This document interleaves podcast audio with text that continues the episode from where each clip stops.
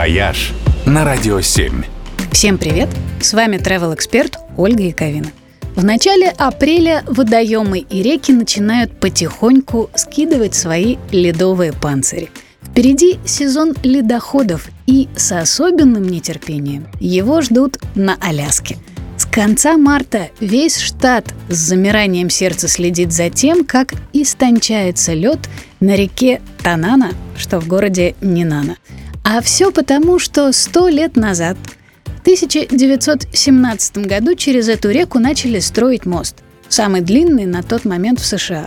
И приехавшие на стройку инженеры как-то раз заспорили про дату начала ледохода. Кто-то в шутку предложил делать ставки. Ну и все. Инженеры – люди серьезные.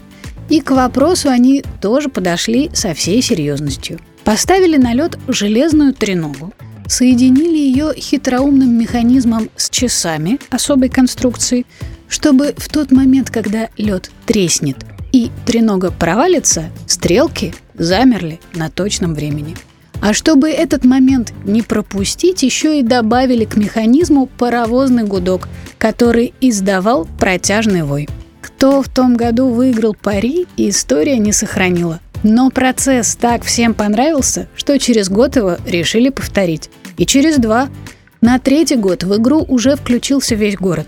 Инженеры давно уехали, а традиция так и осталась. Сегодня ставки уже делает вся Аляска вместе с заезжими туристами, а призовой фонд вырос до шестизначной суммы. Рекордный выигрыш счастливчика, который угадал точный день и час, составил более 300 тысяч долларов. Но больше всех этой традиции радуются ученые-климатологи, которые вот уже больше ста лет получают суперточные данные для замеров изменения климата. Так что это самое что ни на есть беспроигрышная лотерея, потому что выигрыш от нее все человечество. «Вояж» только на Радио 7.